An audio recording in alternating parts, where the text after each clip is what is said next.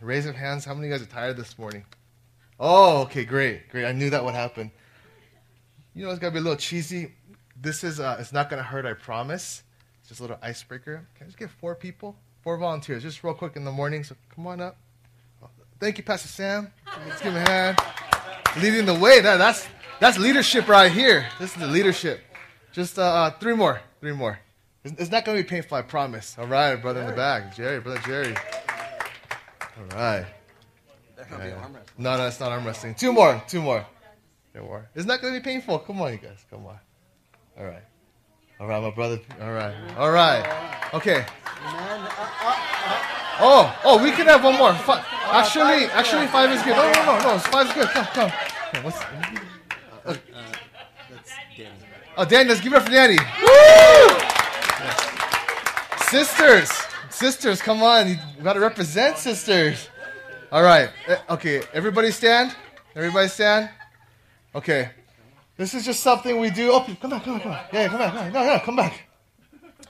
All we're gonna do, all we're gonna just to wake up, um, we're gonna just model what you do to relax. So you're gonna model something, and then you're just gonna follow. Easy, right? Simple. Okay. So what do you do to relax? Show us something you do to relax. Okay, everybody, let's do that. Oh, that's good, huh? That's a good one. Oh yeah. All right. Okay, how about you, brother? Let's do the camera pose. Yeah, do a little robot, you know, if you want, you know, do a little. I've never seen that one. that's a that's a first, brother Sam-. Oh my God. Okay, okay, okay. Uh, remote. Okay, that's the different. That's a yoga pose. Okay. Okay, brother. Oh, so, okay. I've never seen these three. What is it supposed to be? Like stretches or like you know like it's like one of the yeah yeah no that's not wrong but okay take us home here. Oh, that's a good one. The uh, massage the person behind you. All right, all right. Okay, let's give him a hand. Wow, I never. I guess people over forty, it's a different pose. the kids, um, I've never seen those. I always learn something, you know. So, well, today's uh, title is going to be "Awakening at the Well." It was at the well until I found out the theme of the retreat. So, awaken at the well. so, the great Miley Cyrus says, "People in this industry." think I just got to keep getting more money. And I'm like, what are you getting more money for? You probably couldn't even spend it in all your lifetime. People get more famous, that they can make their brand more famous, they can sell more stuff, they can make money. It's a never ending cycle. And getting more money, having more hits, being the lead in the movie, those things might stimulate you, but they don't make you happy. I've experienced it already, and I'm telling you firsthand that it doesn't work. The great Bob Marley says, Money is numbers, and numbers never end. If it takes money to be happy, your search for happiness will never end. And uh, Veruca, you guys know who Veruca is? I think that's her name. I just want an Oompa Loompa, screamed Veruca. Charlie in the Chocolate Factory. Cameron Diaz, was she on Friends? Oh, no, okay. Who's Cameron Diaz? so, she's blonde, right? Okay. Oh, crap. Okay. Well, Cameron Diaz. Sure, money is a necessary tool in our world, and while it doesn't have to be this way, as things currently stand, we do need it to survive. That being said, if you're constantly searching for money, material wealth, or fame because you think it will make you happy, you are sure to be disappointed. If we join the search for possessions and other external source of happiness, we will be searching our entire lives. And the great Jim Carrey says, I think everybody should get rich and famous and do everything they ever dreamed of so they can see that's not the answer. Anybody in this room make more money than any of these people? If you do, keep your hands down, anyways. I'm just assuming that you don't, right? Well, these folks have made all this money, had the fame, and this is something that they said in a moment in their life of probably uh, desperation and when they had this lethal absence of hope. Know, that whether you're rich or poor, life's not easy, and happiness is the most tired word in any language. From the moment we're born into this world, we're born with this disadvantage of being born into an imperfect world, searching for the meaning of life. No matter how much we try to run from pain and disappointment in life, we will be exposed to it.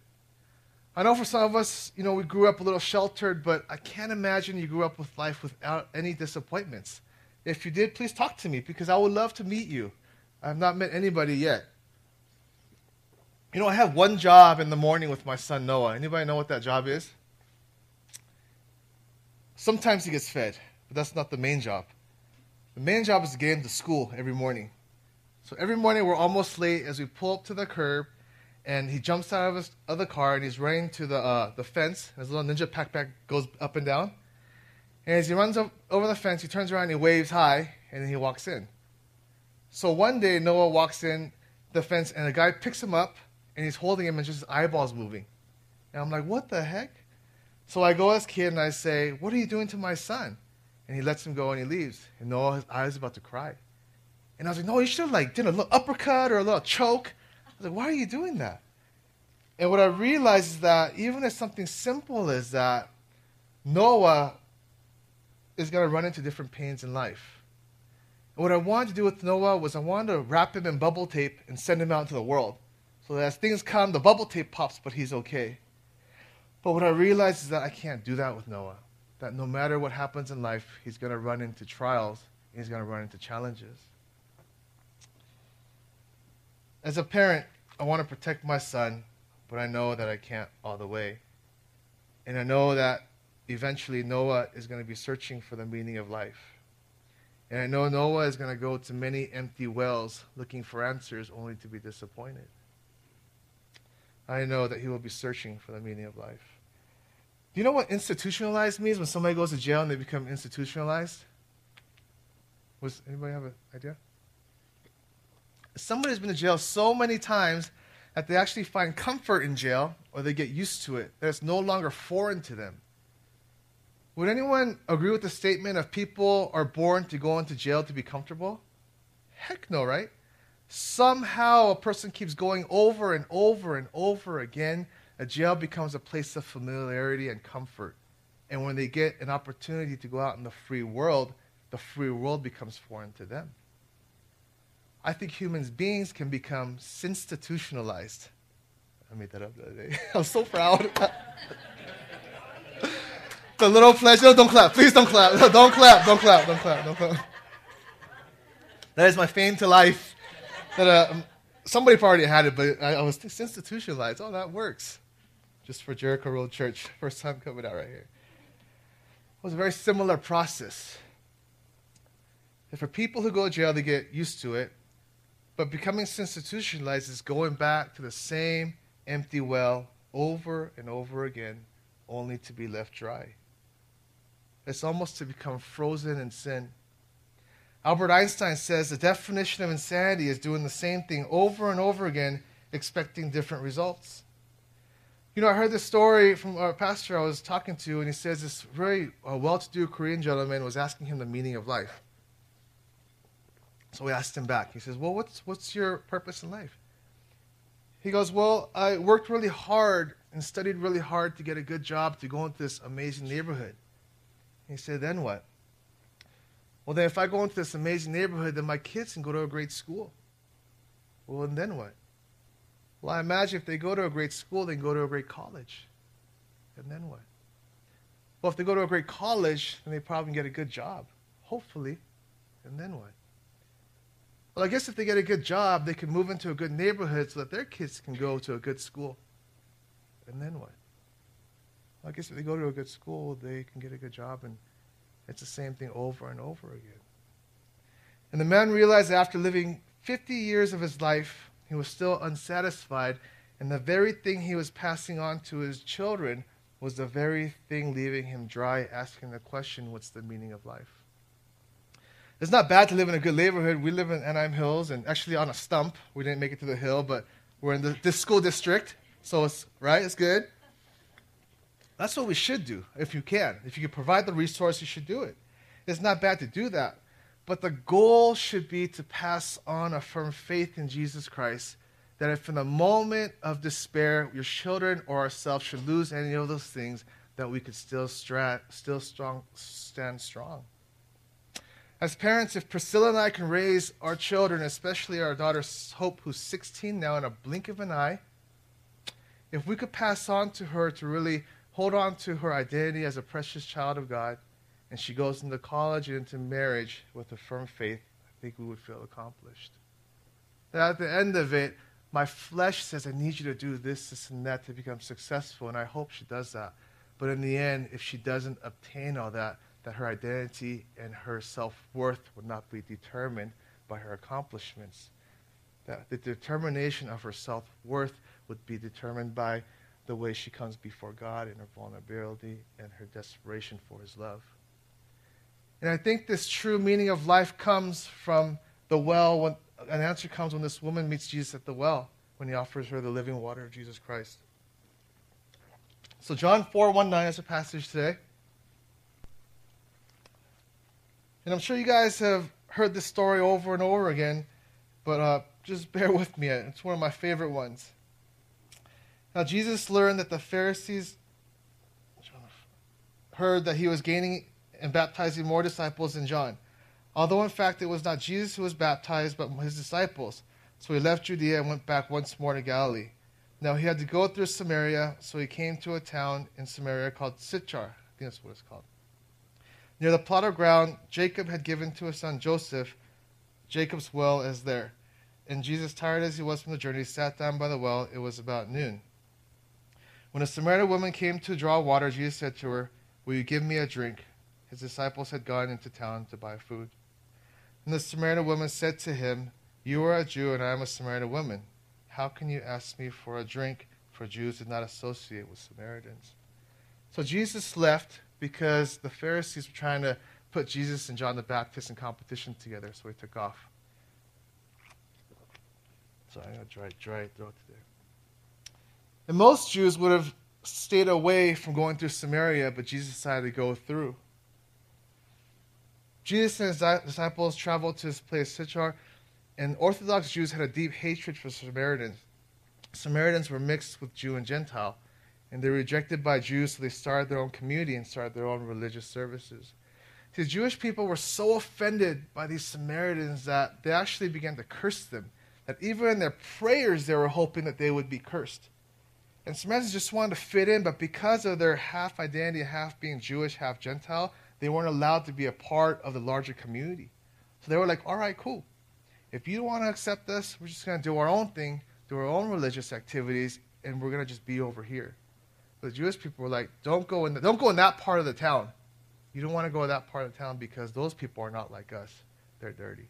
We don't want to associate with them. But Jesus decides to go through there, and as he goes there, he meets this woman at the well. And she recognizes immediately that Jesus is Jewish. He's not a part of where she's from. And not only that, it was inappropriate for him to ask her for water. And as he's speaking to her, she's like, Why is this guy talking to me?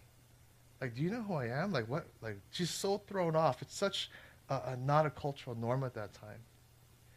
And as he's talking to her, you know, he she's curious on why Jesus is talking to her, and he's asking her for a drink. So she's trying to figure out his angle. She's like, why would this person talk to me? And then Jesus, so eloquently and strategically, begins to pursue a conversation with her. And as he confuses her, as she's going about her regular day, Jesus begins to say, Woman, would you give me a drink? And I really appreciate that about God. When Jesus approaches people, he's very strategic. He's very compassionate. He's very empathetic. And what he does is he equalizes the table in conversation. He says, Look, I just want to connect with you. And as you go on in 4 11 through 15, it says, Sir, the woman said, You have nothing to draw with, and the well is deep. Where can you get this living? Oh, Jesus said to her, If you knew. Sorry, guys. I don't have my glasses on today, too where are we 10. Jesus answered her, If you knew the gift of God and who is that asks you for a drink, you would have asked him, and he would have given you living water. Sir, the woman said, You have nothing to draw with, and the well is deep. Where can you get this living water? Are you greater than our father Jacob, who gave us the well and drank from it himself? Is it also his sons and livestock? Jesus answered, Everyone who drinks this water will be thirsty again, but whoever drinks the water I give them will never thirst. Indeed, the water I give them will become in them a spring of water, welling up to eternal life. The woman said to him, Sir, give me this water so that I won't get thirsty and have to keep coming here to draw water. He told her, Go call your husband and come back. I have no husband, she replied. Jesus said to her, You are right when you say you have no husband. The fact is, you've had five husbands, and the man you now have is not your husband. What you have just said is quite true. So, as Jesus is talking to her, he's offering her something more than what she's been drinking. He's saying, Look, I'm asking you for water. What I can offer you is this living water. So she's like, What the freak is this guy talking about? So if you imagine she's going on her day, Jesus meets her at the well. He's not supposed to talk to her. And then he asks her for water. She says, You don't have a bucket. And he says, Look, if you knew what I was asking for you, if you knew what I was offering you, you know, you would never thirst again. If that happened in real life, you would think that person is crazy. So she's like, What the heck is going on? And what she doesn't realize at that moment is that Jesus is offering water for her soul. You know, in 2017, we have lots of different types of water. We have Evian water, we have Sparkletts, we have Arrowhead, we have Smart Water, all these names. But back then, it was just water, right? So when Jesus said, I'm offering you living water, it's not like now, right? Oh, yeah, living, maybe it's a brand of water. She's like, what the freak is this guy talking to me about? And as in her confusion, Jesus is saying this. He's simply saying, Whoever drinks of the water of this world will be thirsty again, but whoever takes one drink of the water of the Spirit will thirst no more. And you guys have probably heard this passage before, but it's really true for us today. You know, for me, after all these years, even being a Christian, I thirst so much and I keep going back to all these empty wells. I don't know why I keep doing that. Well, I imagine there might be something else over there for me, and all I have to remember is what the, thir- the living water that Jesus offers us. How many of us go through the same routine day after day, week after week, month after month, feeling empty and dry? It's torture when Jesus is actually offering you living water. It's like Jesus saying, Look, Steve, you've been through all this in your life, and I have this for you. You're like in your 40s now. You're on your second half of life. You should be wiser now because you've been through all this. But I want to offer you this living water. I want you to completely experience it. I'm like, do, do, where's your bucket? I don't need a bucket. I want to offer you something. Oh, but you know what? The well's so deep, and you know, like Jesus, you're God, and I'm. Like, we're so. How can you come to someone? He's like, dude, fool, just take the living water, and I want to transform your life. It's taking me still 40 years to f- not even figure it out. You know, I'm like, where's your bucket, Jesus? Can you imagine how many times he's heard that? He's probably a big old bucket when you go to heaven, right? So here's the bucket. And I'd be, oh, there's the bucket, you know? It's like, what the heck, right? Then Jesus begins to convict her heart. I think before you could take the living water, your heart has to be convicted. You see, if, there, if there's a place in your life right now where you feel that you've already overcome sin completely, then I think Jesus has to convict your heart because you can't see anymore. Any non sinners in the room? Okay.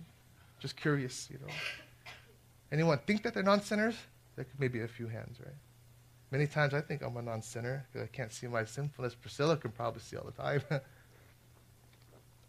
that's what Jesus does to her. He begins to convict her heart because she didn't know. She's going on a daily routine, day after day after day. She was an outcast. She's had multiple husbands. During that time, that's a no no. Had multiple husbands. Some say, you know, she was a town hoochie or whatever it is, right? Day after day, going to the well, doing her thing, day after day, day after day, right? How tired must she have been? And Jesus says, Look, I want to I want to offer you this living water. But the first thing he does is he convicts her heart. So she's like, okay, well, I want some of this living water. She still has no idea what she's talking about. And she's like, okay, she's asking me. He goes, where's your husband? She goes, my husband? What is this guy, a prophet, a fortune teller? What is this guy, right? And she got all quiet. That's right, because you've had five husbands, and the person you was not your husband now. How do you think that she began to feel when Jesus began to convict her heart? You guys ever get a situation where somebody says something or you get in trouble you get that like feeling? Maybe not. I've had it lots of times. Start feeling like, oh, I'm in trouble, right? It's probably like maximized uh, uh, from that little feeling, you know? And as it begins to convict her heart, her art begins to be open to the work of the Spirit. This woman had a reputation, town as used goods, and she didn't have a lot of respect from a lot of people in the town. In her discomfort, she tries to change the subject. She goes, Oh, um, you know, the religious Samaritans, Jewish, she begins to change the subject. Anyone ever do that? When you're uncomfortable, you change the subject? Kids do it all the time, right? Hmm? Well, in here, she changes her subject. She says, Sir, I can see you're a prophet. And then after she says that, well, our ancestors worshipped on the mountains, but you Jews claim that place. You know, worship in Jerusalem. Jesus replied, Believe me, a time is coming when you will worship neither Father nor on this mountain nor in Jerusalem. Your Samaritans worship what you do not know. We worship what we do know, for salvation is from the Jews. So he's breaking down what she's saying. He says, Yet a time is coming and now has come when the true worshippers will worship the Father in the Spirit and in truth, for they're the kind of worshippers the Father seeks. God is Spirit, and his worshippers must worship in the Spirit and in truth. So, in her uncom- being uncomfortable, she tries to change the subject about religion. Then she says, Oh, yeah, and he breaks it down for her, and he's talking to her, and he's talking to her. And this is what he comes back with. And the woman said, Oh, yeah, I've heard about it. I know the Messiah called Christ. He's coming. And when he comes, he will explain everything to us. She didn't have a theology background. The Samaritans' uh, religious theology was all messed up. But one thing she did know, in her limited amount of knowledge, she knew that a Messiah was coming. It was her hope. See, every day she went to the well. Life was, there was a serious, what's it, what call glass ceiling where you can't get through. Um, there was a serious glass ceiling for her, and she was just living life, living life. But she had this one hope that a Messiah would come, even in her messed up theology. She tries to change the subject. Jesus breaks it down. As he's sharing with her, as he's breaking it down with her, she goes, Oh, yeah, I've heard about that. I, I know a Messiah is coming. And check it out. Then Jesus declared, I, the one speaking to you, am he. Mic drop. Right? Can you imagine? She's like, Yeah, I'm going to my daily life, and this guy comes, he's breaking down the religious things, he's talking about the differences. She goes, Yeah, no, I've heard about it. I heard the Messiah is coming. And Jesus looks at her and says, That's me. We're face to face. What would you do if that happened to you? I don't know. Probably like faint. I don't know. Cool, right? Fall at the feet. I don't know. I have no idea. What would you do?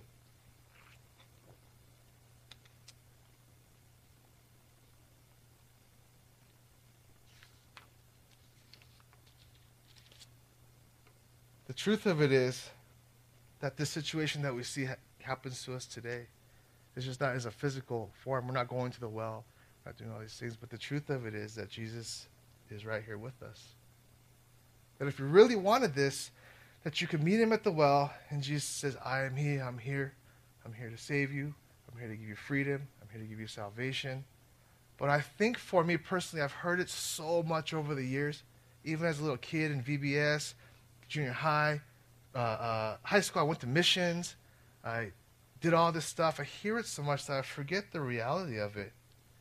And I think if Jesus was to say, I am He, I'm here to save you, I'm here to, uh, here's a living water, and if I could really embrace it, I think it would radically change my life. Even as, as Jesus was talking to this woman, his disciples come back from getting food. You know what the disciples said when they saw Jesus talking to her? They're like, Why are you talking? Jesus, come on, man. Like, you know who she is? Why are you talking to her? Right? And Jesus goes, Look, I want to send you off. Go, go to your town. And she goes back. She actually drops her jar and runs back to the town to tell the people that she met the Messiah. And through her testimony, the Bible says that many in the town Samaria believed and saved. You know, I love that about God. That God uses broken people to impact the masses. See, when they saw this woman come back to her town, I can only imagine that every day she's going with her jar, going back to her jar. Uh, uh, nobody talks to her, going back to her jar. Well, do, doing all that stuff. But this one particular day, after experiencing the living water, she probably went to town and was like a different person. And people were like, dude, what's up with Nancy? That's not her name, but Nancy or whatever, right? She's so different. And through her testimony, he says that people were saved. And Jesus stays a few days and he goes to Galilee. He didn't have to go through Samaria, but he ended up over there. You know, the truth of it is that all of us are women at the well. And at many times in our life, Jesus offers us this living water, and we say, "Where's your bucket?" It's like God, like, "Where's, where's your bucket? What do you have?" And I think as I'm getting older, as um, dying of thirst up here because whatever's with my body in the morning, right? It has when I was younger. I think as I get older, I think I'm realizing that the game in this life is never to return back to that empty well. That no matter what that past life has done for me, the game is never to go back to that empty well after I have tasted the living water. It's more than just going through a change in life, because when people change in life, they can go back. But the game is to be transformed. Once you become transformed, you can't go back. So when we work with gang members at Project Kinship, kids change, they come back, and change, they come back. But once in a while, you'll see lives transform. And transformation, you can't go back. Some of these kids have come from these horrendous places, and I can't. It's mind boggling how they can change, uh, how they can transform. Most of them change, they go back, change, they go back. But once in a while, you have these amazing superstars that transform, and they're like, I'm never going back to that life again. I've tasted what success looks like. I've tasted what love looks like. I've tasted what support looks like. I've tasted what it felt like to have a father figure, even though I didn't have a father. And I never want to go back to that old life. And even if I have to die, I'll never go back. And the life becomes transformed, and they never return back. But the majority always go back, and they go back and forth. I think with Christians, you know, I used to look up to people all the time. And that's my flaw one time. I always look at the people, oh, is he better than me? Oh, are we equal? Are we... What I realize is that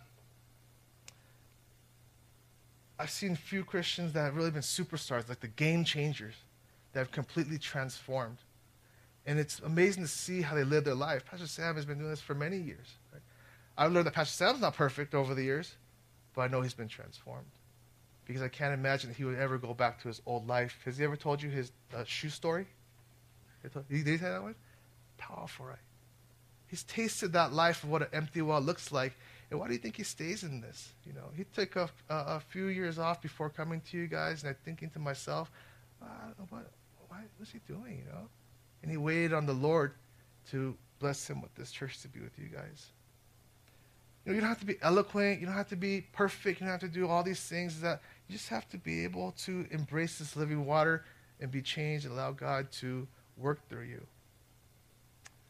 You guys ever heard that song? Um, I'm not a singer, but uh, that I have decided to follow Jesus. I have decided to follow Jesus. I have decided to follow Jesus. No turning back. No turning back. You know, I don't really like hymns, you know, but I like Hillsong and stuff. But um, do you guys know the history behind that song? Anybody know? Here's the history of a transformed life. There was this man who took his family in the middle of the 19th century through the efforts of the Welsh missionary. And he went to this village. And nobody were Christians in that village. And he goes up to the chief and he was trying to minister to them. And the chief, in his um, lack of knowledge, uh, decided to threaten the family. He says, Look, if you don't denounce Christ, we're going to kill you. We're going to kill your family. What would you do in that situation? I don't know what I would do in that situation, yeah. And then he changed it on me. He says, okay, I'm going to give you one more chance to denounce Christ. All I had to say was, okay, you know what? Uh, we're going to go. My bad. Like, sorry for bothering you. You know, yeah, check back next year, you know. He didn't do it. I'm thinking, why didn't you just do it, man? You could have saved your family's life, you idiot. Like, why? I think I would save my family. I think I'll come home, repent, and then maybe go somewhere else. Right? That's okay too. I think, you know. I can speak retreats and stuff. Empty well, right? You gotta keep it real, right? You got too much time, lack of time now to not keep it real, you know. Well, he says, Look, I'm gonna tell you one more time. Denounce Christ. And he goes, I cannot do that, my friend. Well, then I'm gonna kill your family in front of you. And after he does he says, Well, do you want to live or die? And I can understand he wanted to die after his family gets killed. He says, Look, denounce Christ. And the story is that as they were killing him, his response was, Though no one joins me, still I will follow. His wife was killed, and he was executed while he was singing, The cross before me, the world behind me. And as a result of that situation, this display of faith was reported to have led to the whole conversation of that village and the chief. That's the story, you know.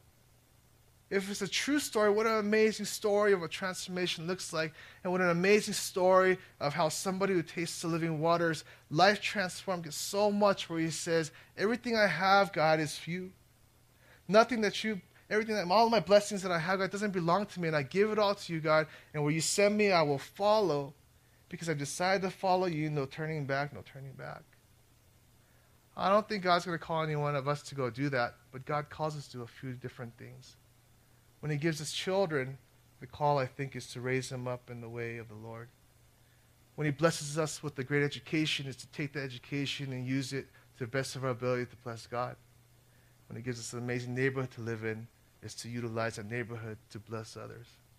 That our mindset becomes everything I have has been in the empty well, but everything, God, you give me, it belongs to you. And because it belongs to you, God, I'm going to live the second half of my life to the best of my ability to serve you. This is what the living water Jesus is talking about. And I think that's what, where the mic drops. I love, love God because it's really close to my heart that He chases after people who are sinful. And this is a mistake that I've made the majority of my life. I've also separated myself from the haves and the have nots. Now, after having have a little bit, I realize we're actually all the same.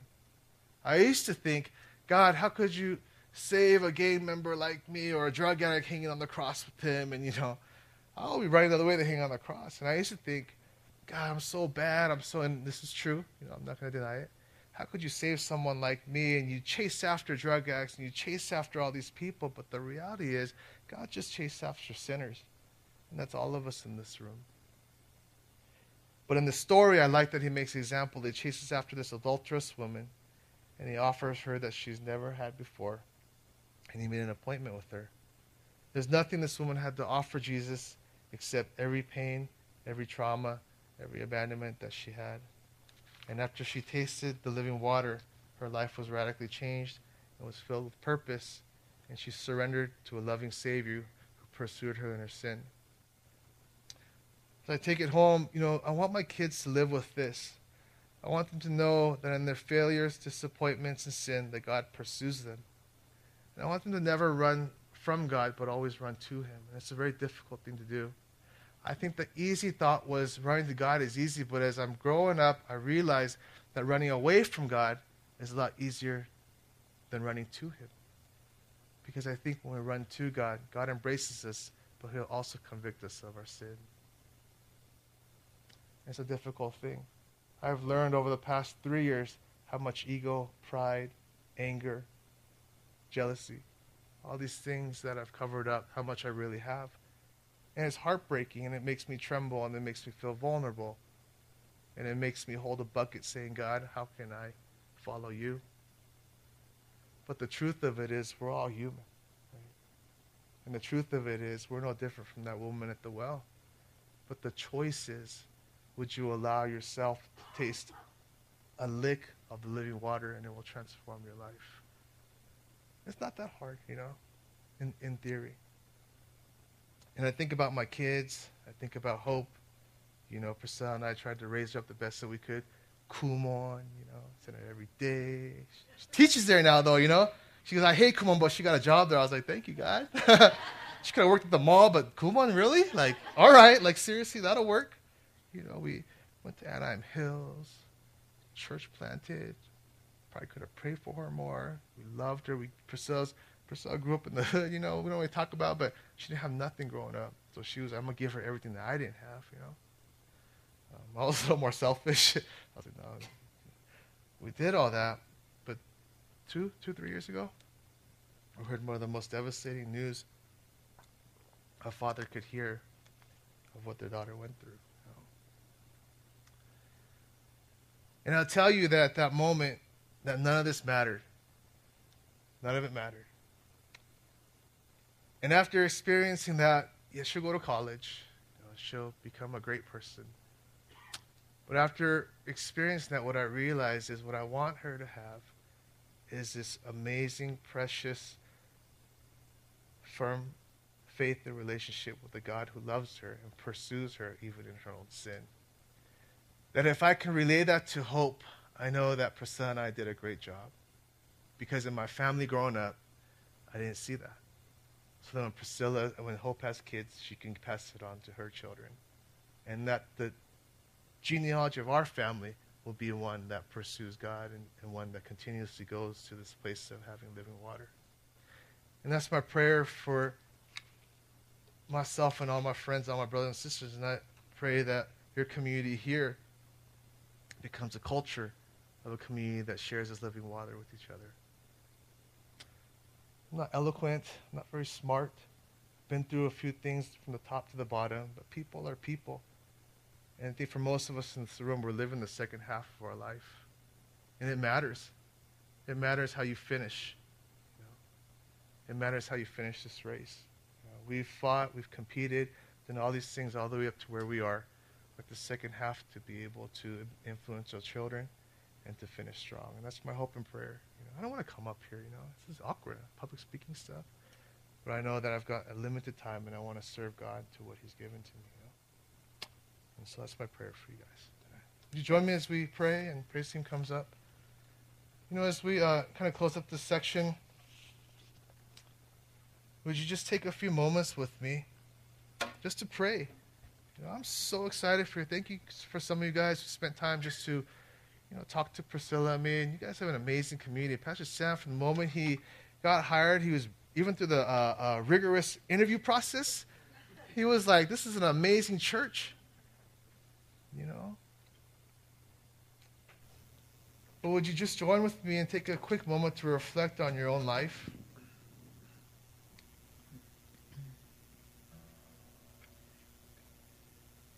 Are there times in your life or areas in your life when Jesus asks you, Look, I've come here with an appointment with you.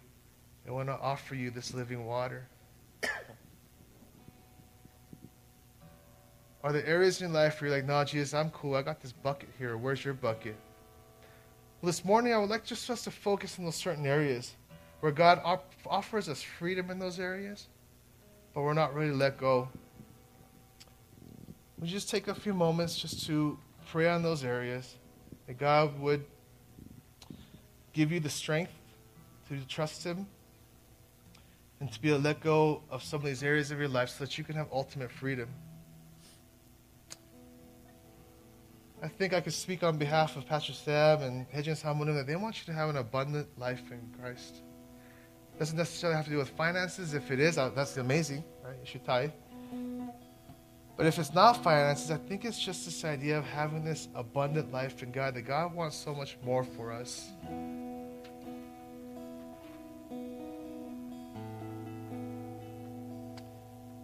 Just take some time there. Let me pray for you guys, and then we'll uh, close up this morning. God, I pray that in our own lives, Father, we would find areas to be open with you that we would be in a place where we could stand, though the world and the devil may throw at us what it will, that we would be able to stand strong knowing that you've got us, Lord. And Father, as we navigate life, as we get older, as we get into our 40s, 50s, 60s, 70s, God, that we would build upon our wisdom, Lord. That we would build upon our trust in you, Father. Lord, thank you that you pursue us, Father, in our weaknesses and our shortcomings. But at the end of the day, Father, you offer us living water.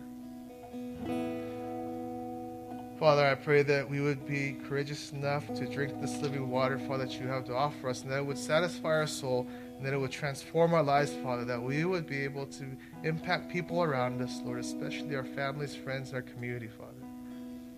Lord, I lift up Jericho Road Church to you, Father, and I pray that it would be a community of hope, it would be a community of compassion, it would be a community of vulnerability, that as people come to this core group here over the next years, Father, that you would bless this church in numbers, Lord that it would grow in ways, Father, in your spirit, Father, that your Holy Spirit would do an amazing work, Father.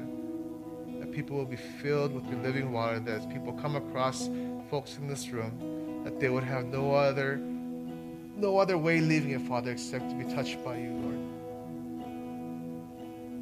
Thank you for this time this morning, Lord Jesus.